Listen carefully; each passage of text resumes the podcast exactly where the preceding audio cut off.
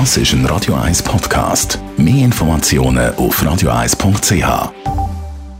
Die grünen Minuten mit dem Jürg Sigrist von der Umweltarena Spreitenbach wird Ihnen präsentiert von Energie 360 Grad. Machen Sie es wie immer, aber umweltfreundlicher. Mit intelligenten Energielösungen von Energie 360 Grad. Wenn ich so die ganze Werbung für Haushaltsgeräte anschaue, die werden jetzt schon so propagiert und gebaut, dass sie energiesparend sind. Das heisst, wenn wir die alten Geräte langsam aber sicher austauschen, dann sollte der Energiewende nicht mehr im Weg stehen.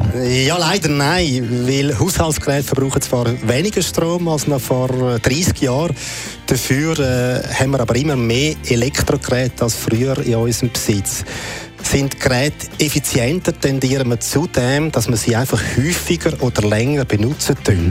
Und dem Phänomen sagt man Rebound-Effekt. Der Rebound-Effekt kann also die Einsparungen, die man durch Energieeffizienz erzielen tut, äh, zunichte machen. Was gibt es da für konkrete Beispiele?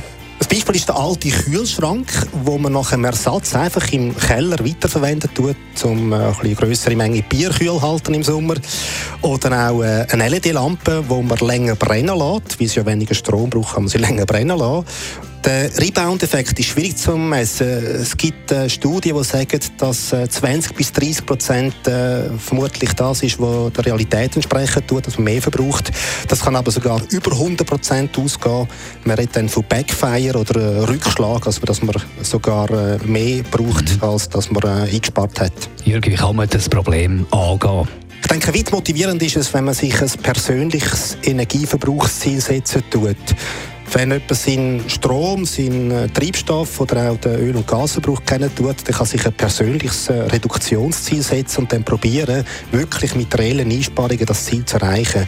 Schön dabei ist, man spart Geld und das kann man natürlich sinnvollerweise für andere persönliche Umweltprojekte einsetzen. Der Jürg Sigger ist Geschäftsführer von der Umweltarena Spreitenbach.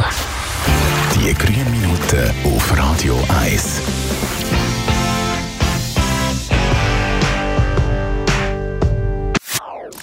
Das ist ein Radio 1 Podcast. Mehr Informationen auf radio1.ch.